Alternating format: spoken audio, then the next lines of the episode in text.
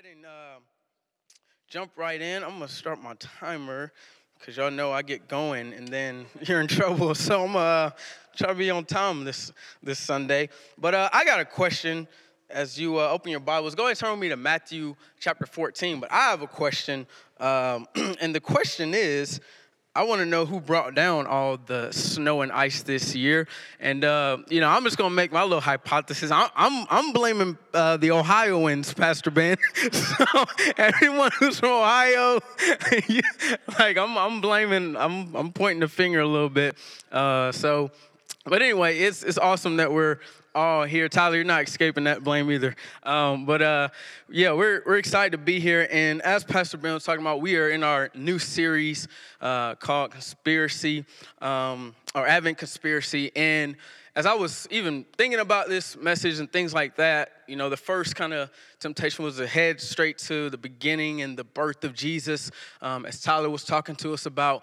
Uh, but something else struck me uh, that's not, you know, necessarily the Christmas story, if you will, kind of in the Christmas uh, season story that we hear, but I think it's very poignant for this week and for this holiday season, as, as Pastor Ben was just talking to us about, about looking at our Christmas list and saying, man, where can I invest or use money that I was going to buy all these different gifts and maybe give to people who are in need or people who are not as connected to me? And this is the passage that really struck me in Matthew chapter 14. So we're just going to dive right in. And it says, starting in verse 13, Now when Jesus heard this, he withdrew from there in a boat to a desolate place by himself. But when the crowds heard it, they followed him on foot from the towns. When he went ashore, he saw a great crowd, and he had compassion on them and healed their sick. Now, when it was evening, the disciples came to him and said, This is a desolate place, and the day is now over, and the crowds send the crowds away to go into the villages and buy food for themselves. But Jesus said, They need not go away. You give them something to eat. They said to him, We have only five loaves here and two fish.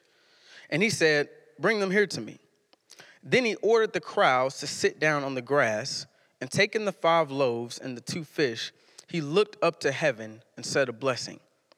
Then he broke the loaves and gave them to the disciples and the disciples gave them to the crowds. And they all ate and were satisfied. And they took up 12 baskets full of the broken pieces left over. And those who ate were about 5,000 men, besides women and children.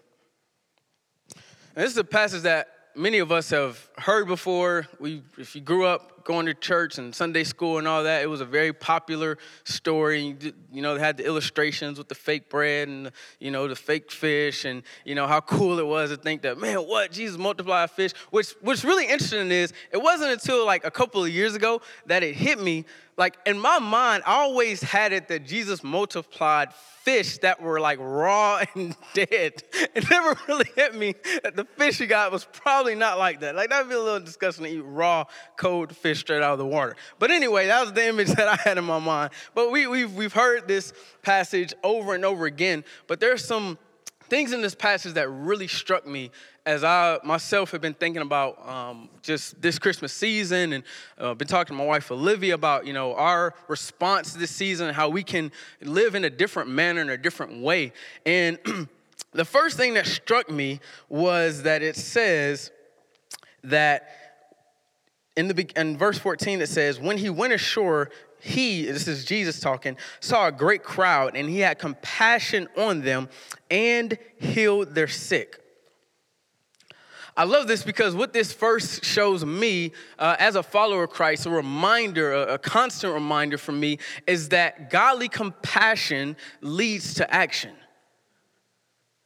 That it doesn't say that Jesus had compassion and then, you know, he just kind of felt remorse or compassion for the people and then continued on his way. It says that he had compassion and then he actually started doing something. He started healing the sick. He actually responded with his life. A couple of years ago, when I was, this was before I got married, and I was in a situation where this is like my first big kind of situation like this where I wasn't, I, I didn't see myself as, you know, really making that much money at all. And um, someone came to me who I cared about, and they were explaining to me their situation. And, and so they were talking to me about, you know, the situation that they were in and how there was a certain bill that they needed help paying.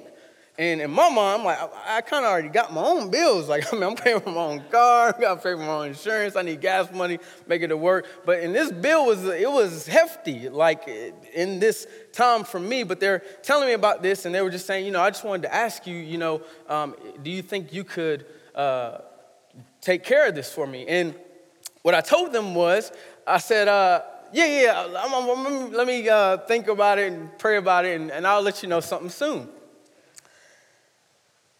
And I kid you not, I mean, that's what I did. So we departed, and I went to a little quiet place and I began to pray. And I kid you not, it was almost instantly.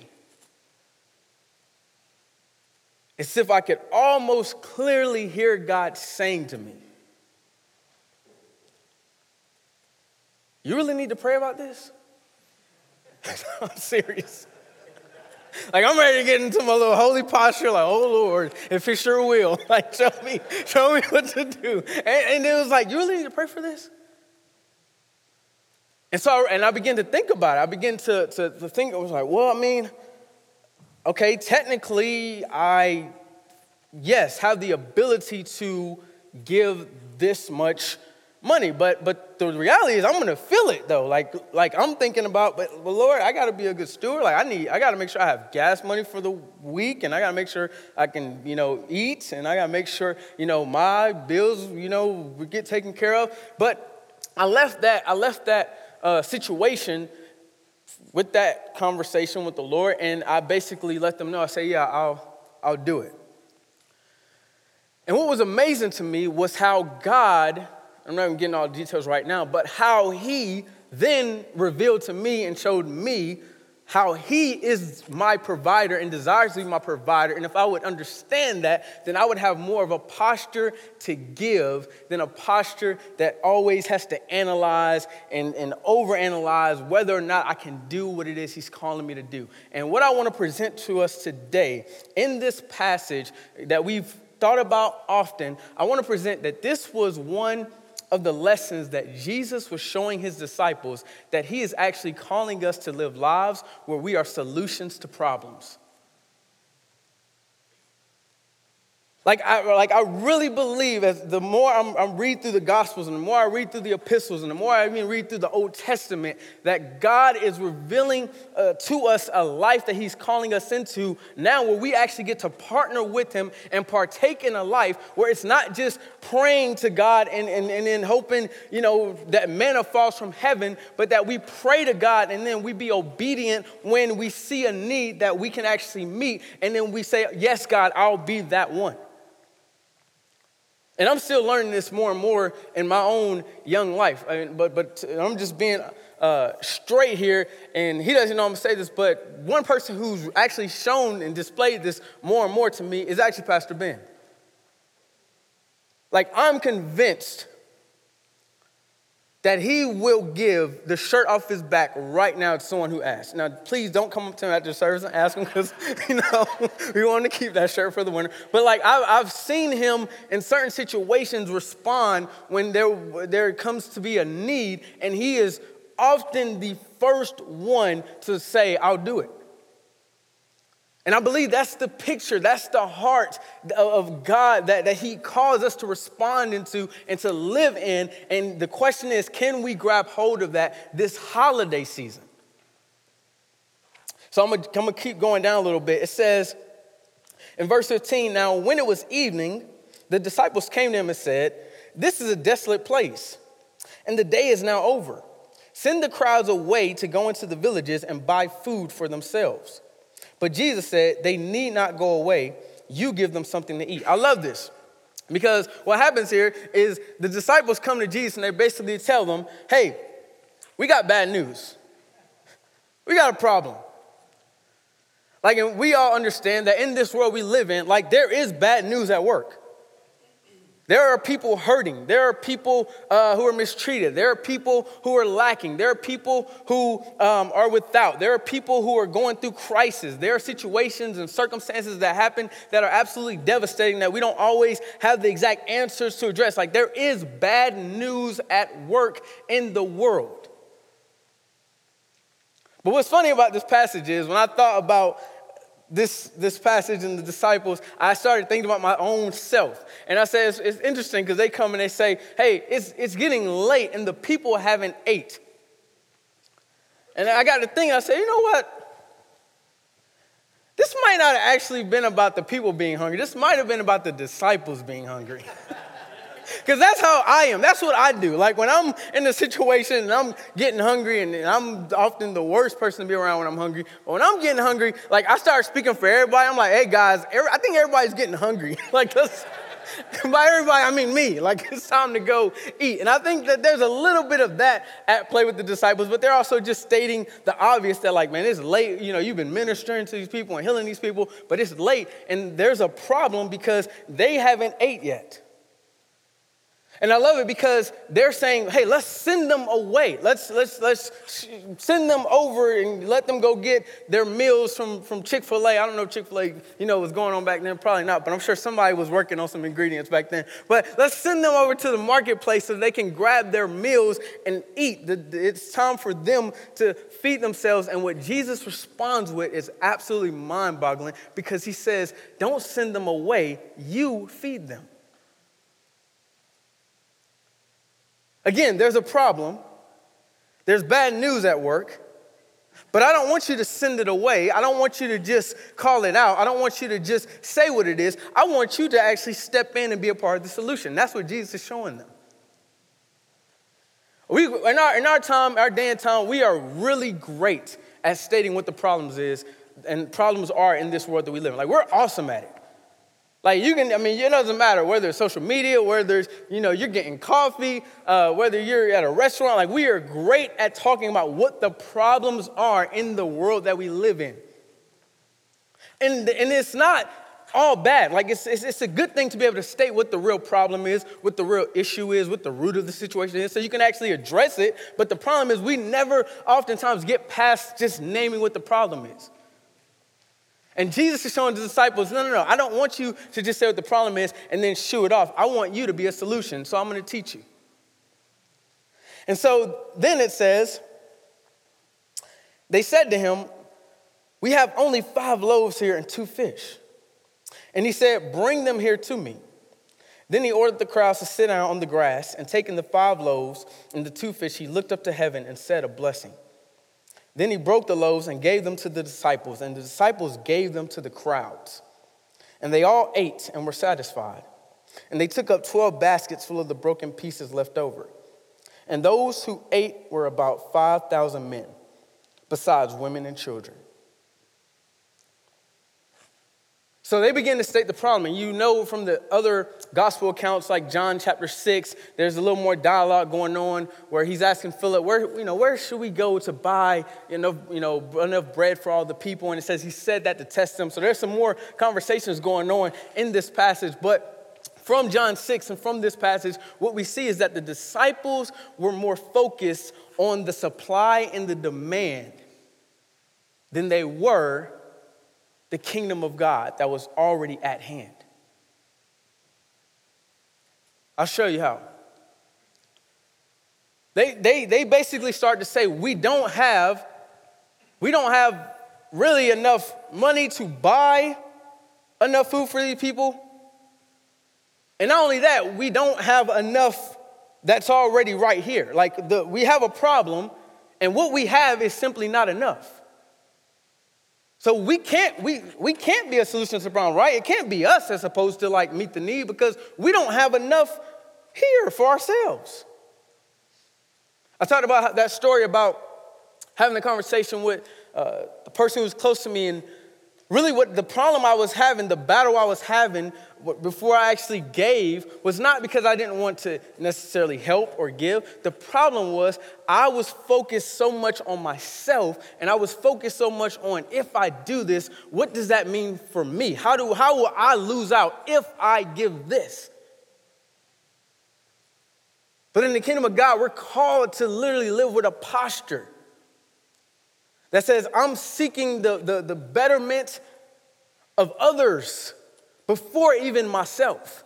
Not, not in this in this way of kind of self-neglection or you know like you know I've heard of many stories that um, are heartbreaking of, of, people who've gone over the years and done ministry and spent so much time uh, ministering out in the world that they neglected their family and neglected their home. That's that's not what I'm referring to. But what I am referring to is living in a posture of saying I can put others before me because I know there's a God who is constantly watching over, protecting, and providing for me. I don't have to watch my own back. When I was growing up, I developed this habit early on. But when I was growing up, when I first started working my first job, my first job was in high school, but I lived this life where um, I was very conscious of how much money I had. And I like, I like overly prepared myself for scenarios and situations. Like, I'm not joking. I would do something like I would get my check, I would cash it, I would put some of it in the bank, I would hide some, some other of it somewhere in my room. Then I would put some in my wallet, and then I would put some in my pocket.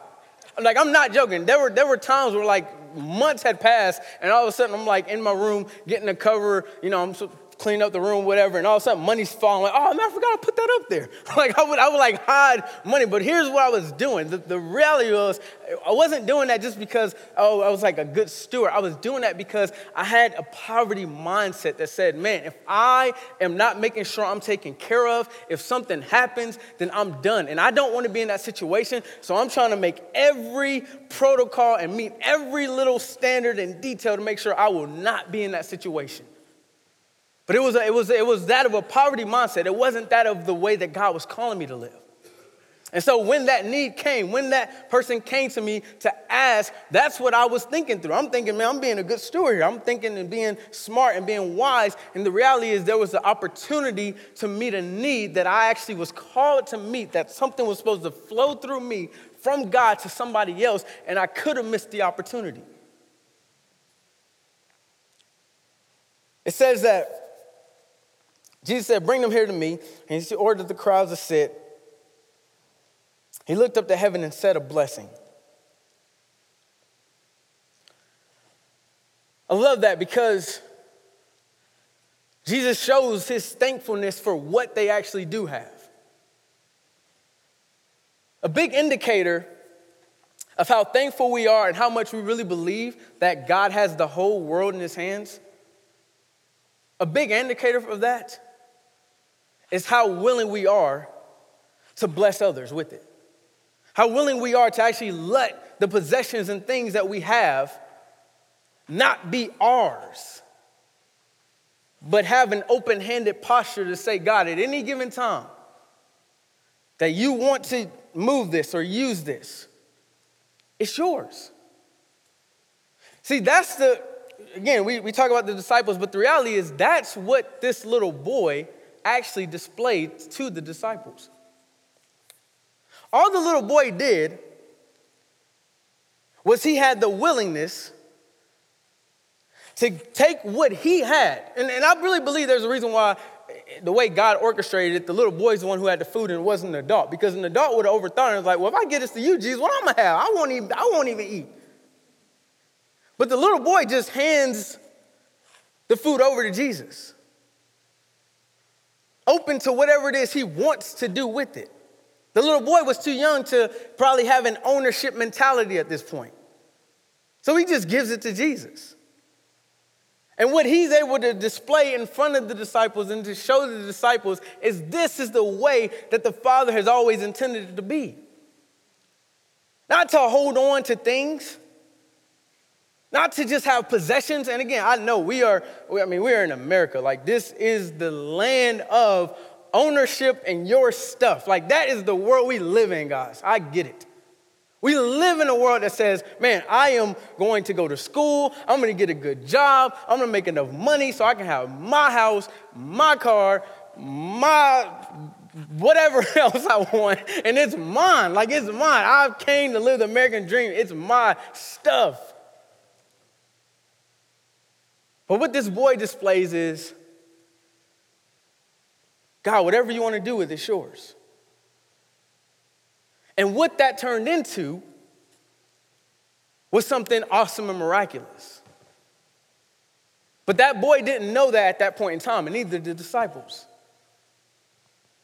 And the, one of the questions I want to ask, and the question i am asking myself this week, and my wife is, we're asking this question within our families. One of the things I want to ask is, Lord, what is it that you're potentially calling us to let go of? Because sometimes we're holding on to things and we've gotten so used to holding on to it, we don't realize we're holding on to it. Our hands gotten molded to it. And we don't even realize it until it's time to give it up. It's like, ah, I don't want to give that up. Like, no, not that. That's fine. But what is it? What is it that God could be calling us to actually give up? Mean, I'm not just talking about money, I'm talking about our time, I'm talking about our energy. I'm talking about our talents and our focus. What is God calling us to give up that He can do something great with it? See, I like to, I really, I really like to just believe that the scriptures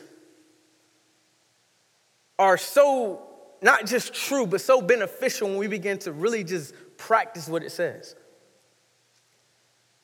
You see, because all throughout scripture, this is the way that God set it up. You can go back to any, you can go back to so many, just about any stories of we, we know about the patriarchs whether it's Abraham or Moses or David, all throughout history, all throughout the Old Testament and through the New Testament, there will be problems. And very rarely did God just all of a sudden just miraculously do something before he went and found someone who was willing to be used. That's the life we're called to. The life that we're called to, uh, and, I, and I really come to, to see this more and more. The life that we're called to is not so much about us always being ready. The life that we're called to is about us being willing. God shows up to a guy by the name of Abram and says, I want you to leave your family, the city that you grew up in, your possessions, I want you to leave it. I want you to follow me to a land that I want to show you. And I want to make something great out of you. But you got to leave that first. You got to let go of that first. He shows up to a man named Moses. He says, I know you've counted your life out. I know you probably look at your life and you're like, man, I was in the palace. I was living a good life. Then I made this mistake, and now I'm out here with sheep, smelly sheep. Like, this is not my life. This is not how I planned my life. Like, my life was going on a great track, and now, because of some decisions and some mistakes that I've made, here I am, forgotten and neglected. And, he's, and then God shows up to him and says, Hey, I want you to go get my people. Leave, leave, leave what you thought was all of your life. Let go of that and step into the life I'm calling you into now. That's the, that's the story of the scripture. That's the story of the gospel that God literally, He calls us to partner with Him. And I, and I really believe, church, that what, does, what the world needs, what, what it so desperately needs, yes, we know it's Jesus. Like, we know that. But what it needs is to see a generation of people who actually live a life where it's evident that, man, these people are not just another religion. These people are not just another group of people who have a set of beliefs. These people are not even just another group of people who try to practice good morals. Oh, that's good. But to see a people that go, man, it just seems like that person has a real relationship and connection with God. Like the way they live is just different.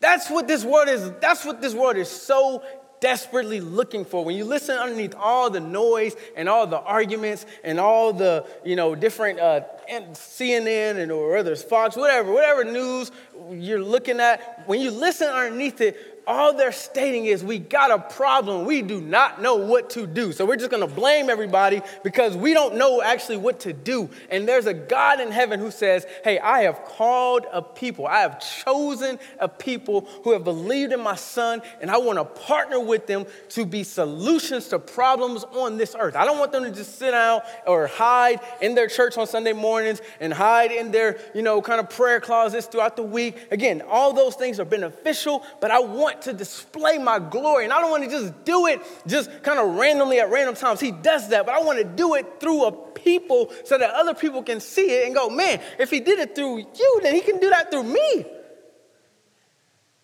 This is the gospel life that we're invited into. This is the, this is the life that Jesus died to give us. A life that was truly different.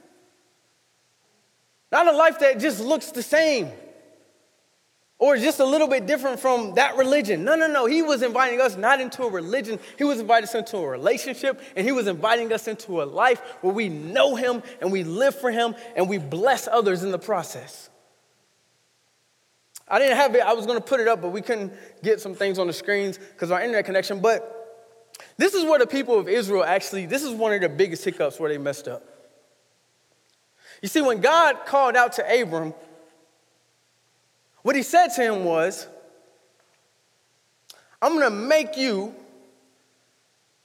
great. I'm going to make your name great.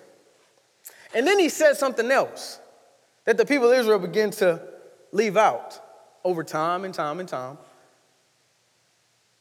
He says, Through you, all the nations will be blessed. That's interesting because, especially once Jesus shows up on the scene, the nation of Israel, the Pharisees and scribes and Sadducees, one of their biggest problems is they're, they, in a sense, they're just prideful about their blessing. We're God's chosen people. We're in. We know Him. It's our, like, we're waiting, we're waiting on the promised Messiah for us. But that's not all that God said. He says, through you, Abraham, through your seed, I want all the nations to be blessed. In other words, I want all the people to be blessed. And Jesus has to show up on the scene and he has to show the Pharisees and Sadducees and the scribes and even his disciples before they got it. I desire Zacchaeus and the woman at the well. But that's how we get. We get, we have a, it's me, it's just about me, it's my blessing. Even again, I've been, I've been convicted about many of my prayers, that many of my prayers boil down to like, Lord, me and use me and bless me and do this through me. And I'm not saying that, that any of that is, is, is, always bad, but the reality is in the kingdom of God, when God calls us things, when He puts a purpose on our lives, which every last one of us in this room has, the purpose is not just for the benefit of us. The purpose is always bigger than us, and it's actually always for the benefit of others.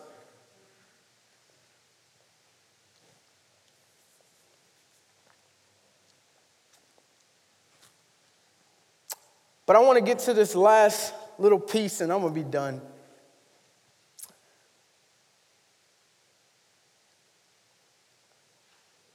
The disciples said something that really caught my eye. Again, I've read this passage many times, and I, I, never, I never really saw this zeroed in on it. But they said something. They said in verse 15, This is a desolate place. The word desolate means isolated, it means lacking, it means barren. In other words, there ain't, there ain't nothing here. They said it was a desolate place. But that's because at that point in time, they hadn't yet understood what Jesus was all about, what he was coming with. See, many of the situations and the circumstances that the disciples found themselves in, they were teaching moments because Jesus had to get them to see some things and understand some things about life, about who he was, about how his kingdom operates. They didn't get it yet, they didn't just get it naturally. So these circumstances were there to test them. Are you getting it yet? No, not yet. Okay. They said it's a desolate place. But the reality is, there is no such thing as a desolate place when the kingdom of God shows up. It's not desolate anymore. See, what I love about this passage is nothing else, nothing changed. Like the scenery didn't change, that was the same scenery. More people didn't come added to the group. Like there was, that was the group that was there. There was a group that followed Jesus and you know met him and beat him out over to the village to be there and get healed and all stuff. Like none, all the people, same people were still there. They didn't need advertisement for food. Nothing, nothing changed. The same fish and bread was still there. Nothing physically changed. Except for the kingdom of God was now present. So the land couldn't be desolate anymore because God is self sufficient. God is not shaken when the economy is shaken. God isn't shaken when the housing industry is collapsing. His kingdom is not moved by that. God is not fearful when there's a decrease in jobs because he operates on his own system. And his system, when we let go of it and put it into his hand, his system actually multiplies it and maximizes what we often look at as just a lack or desolate. And I want to present that that's not just about fish and bread, that is about our very lives. That wasn't just a reference, this place is desolate. That's what each and every last one of us could say about our lives without Christ. I'm desolate. I'm isolated. I'm stripped. I have nothing to offer. I'm, I'm, I'm barren. I'm without. I'm lacking. But Jesus came and died on the cross. He came and, and gave up his life and was buried and rose again. Not that we would continue to have a life that says, man, I'm, I'm just, I'm just trying to make it, man. Just, you know, life is hard, things are tough. I ain't really got time to give to nobody else, man. I, like, like, you understand, I got my own stuff going on. No, no, no. Jesus came to die so that we can understand that that's not the system that we operate under anymore. He came and died so that he, we can understand that he could take a life like ours that we look at as nothingness and he could maximize it and make something beautiful out of it. Not that we would say, man, let me tell you how I did this. You know, I did, took this much schooling, got this many degrees, and, you know, after that I met these, you know, different people and got some insight on from them. No, no, no. That he took a life and maximized it and said, man, I have to give all glory to him because he's that good. I'm nothing without him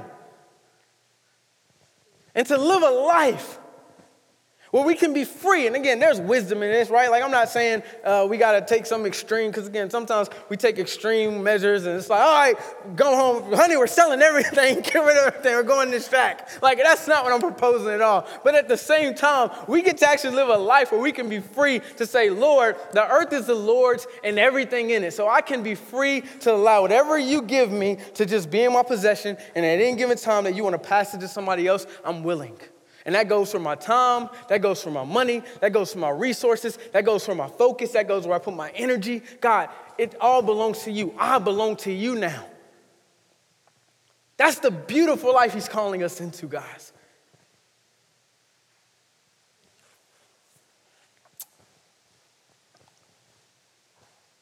Van, you can uh, go ahead and come on up. So we've talked about how if you're thinking, you know, well, what do I give to? We got something for you. We, we're talking about putting these wells in Uganda. And uh,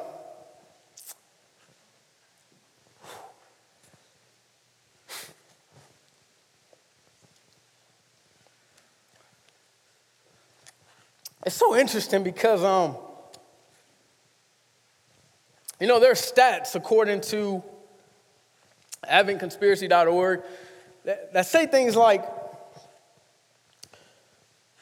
I wrote them down. Uh, that a, a billion people lack access to water. It says things like by the year 2025, like two thirds of the world would be lacking water. And I think about situations and conversations where people say things like, man, we're running out of resources. We're running, you know, we're, we're running out. And I just want to say this like, this is just my own personal conviction. That I don't think that's true at all. And I think that that's actually an insult to God because what that says is that when God created this earth, He didn't load it and pack it and fill it with everything we would need for however long we would be here. Here's what I think is the real situation at hand. It says that on this AdventConspiracy.org, where it's kind of naming these stats, it says that to kind of cure the water crisis that is at hand in the world, it takes about $20 billion a year. Now I hear that, and initially I'm like, I mean, well, that is a lot of money. I mean, it's kind of hard to do, right? Until you realize that in America alone, we spend $400 billion a year on Christmas. And what, it, what hits me is wait a minute, there's no lack of resources. There are just a few people who have access to it and are being greedy with everybody else. They have the access to it. And this is mine. This is my resources. This is my money. This is my machinery. It's mine. And so the masses suffer, not because there's a lack, because there's people out there, not even to fully put them down, but there are people out there who don't understand man, there's a better way to live life. If only you knew that the reason God put you here and even gave you those ideas and gave you those concepts and, and, and allowed you to get that business was actually to bless other people, it wasn't for you just to hoard it and keep it. If death has taught me anything, we, we had a funeral here a couple of weeks ago, and, and one of the things I thought about, man, if death teaches us anything, it reminds us that we cannot take this stuff with us. So why do we cling so tight to it. I want to present. It's simply because we we just got to grow in our revelation of how loving our God actually is. We just got to grow in the revelation that his economy is not the economy of the United States or the world governments at hand. We just got to understand that the earth is his and he owns it all. And he's not being selfish with it. He actually desires that we would benefit from it and be blessed by it and experience it and have a joyful time, but also bless others with it. That's the life he's calling us to, guys. And it's an awesome life. Because Jesus came on this earth to represent to us who God actually is and desires to be to humans. But man, Jesus taught us something, y'all. He taught us something. He taught us that in the kingdom of God, it is better and greater to invest than it is to spend and save. He invested what he had into 12 individuals. And the results of it, the fruit of it, are still playing out. He didn't have a desire to just keep it all to himself. He didn't have a desire to just keep the power to himself, to keep the authority to himself, to, to keep the, the influence to himself, to keep the, you know, the relationship of God, of him being his son to himself. He says, No, I want to freely give this. And then, here's the kicker I want you to now live on the earth being a representative of me to the masses. That's the life I'm calling you to. I gotta tell this story real quick because it really, I, just feel like it really depicts what I mean. And, and again, I, I know, guys, I love prayer. I love time in the Bible and Bible, study, Bible studies. I love that stuff. But man, I, I, look at the world and I'm like, man, it is time for the church. And I'm not just talking about Grace Man, I'm talking about the church at large. It's time for the church to get active, baby. Because that's what people need to see. The snow apocalypse that we had a couple years ago was really interesting because back then we know it was crazy and it was snowing, and it was ice and all this other stuff. But one of my sisters, uh, she lived out near Conyers, but she worked out here in Marietta. And so the night they were telling people like, hey guys, don't travel if you can because it's gonna get crazy. Like we're not ready for this type of weather in Atlanta. Like, you know, the reality is there are people who had to go to work. So she went to work. But then something happened. On her way back from work, she got stuck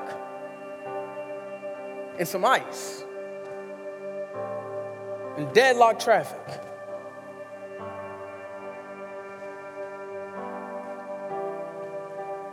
And when I first heard about it, of course, I'm, I'm praying. But see, there was somebody who loved my sister even more than I do or did. Because he helped bring her into this world, and that was my dad. And he heard how she was stuck, At two in the morning, he got in his truck and he rode through all the traffic and he brought her back home. And I remember even thinking, because before that happened, I called that night, before he actually left, I called my mom and I said, Mom, I just want to make sure, like, dad ain't leaving the house, right? Because he's like that. He just She's like, yeah, he's right here. But at two in the morning is when I got the text from my mom that says, dad just left. I said, Oh God. So I started praying again. But he brought her back. And when he brought her back, all I could think about is man, what a picture of the love of the Father for us. Like that's the love that he has for us. And it's not a love that, that just says, man, I got compassion and you know everything will work out though. No, it's not a love that just says, man, that really breaks my heart, but you know, I'm gonna say some prayers for that and let's just keep moving. It's not a compassion that says, you know, here are the situations at hand, but you know what, this world, you know, is falling and that's just the way it goes. No, it, it's a compassion that says, man, I'm gonna do something. Because guys, I believe this with all my heart it's a big phrase, you know, we always think about changing the world. I've made a decision for my life. I don't know if I can change the world, but I do know I want to do my part. And whatever it is God's calling me to do, I don't want to miss out on that. And whether you're here today and you go, man, my situation is tough, like I feel like I'm in that desolate place, there's good news. There's a God who loves and who cares and who has compassion and who has the power and who owns it all, and He actually desires to do something about it. And for the others of us who says, you know, I'm, I don't know what to do or what to give, and I can't tell you what that is. But I want to invite us all this Christmas season to be very open and prayerful about, Lord, where are you calling me to step into situations, to problems, to things that are going on in my sphere and my realm to be a blessing to show the representation of Jesus Christ on this earth. And so I want to invite us to come and take communion. And as we take this communion, as we take this bread, as we take from this cup that we were reminded of the words of Jesus saying, This is my body broken for you. If he had his body broken for us, what else would he not freely give us, y'all? This is my blood poured out for you. There is no greater way to display how much I love you and care for you. I'm gonna hang on a cross and bleed for you. And so, as we take this communion, would we be asking the Lord, where would He have us to invest our time? Where would He have us to invest our money? Where would He have us to invest our relationships? Where would He have us to invest our focus and energy in this holiday season? And will we simply be willing to do whatever it is He calls us to? And watch Him maximize that which we often look at as desolate. Amen.